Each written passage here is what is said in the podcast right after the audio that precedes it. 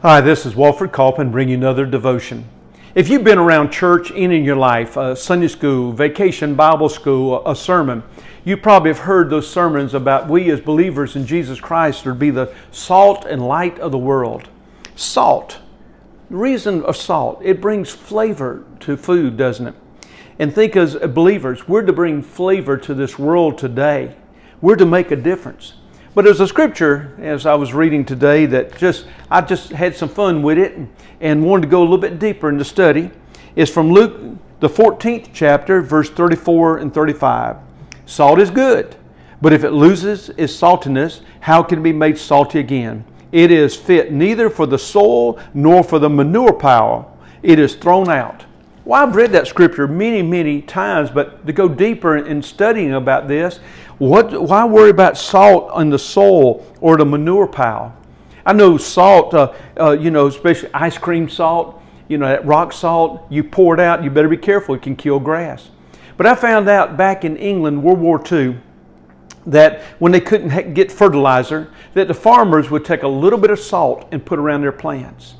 And that helped, did kill some of the grass around so the plant could grow more. But what happened was putting that salt in that soil, it helped activate the other ingredients in there, uh, nutrients in there, so the plant could grow. But then the manure pile, I think of that manure pile as being the, the, the worst of the worst, the junk, that's what you not want to mess with. But they said if you take salt and add it to the manure pile, it helps decompose that manure that it can become fertilizer even faster. I know many people use that to put on their gardens. But that salt can even be used to help change a crazy world that we live in.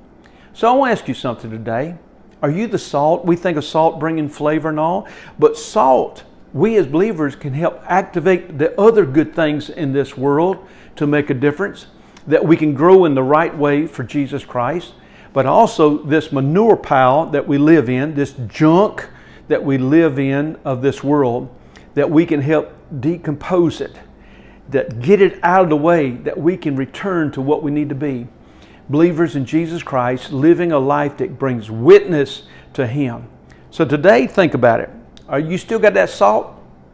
That flavor? I want you to pray about it.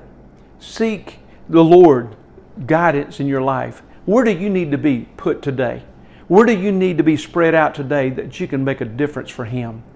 Let's pray. Heavenly Father, we never thought about being spread on the soil or manure pile.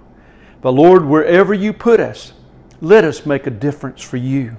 Lord, this world needs a lot of changing. It's not us, it's you, Lord, and only you. So we trust in you. Guide us that we will be used in a blessing to others.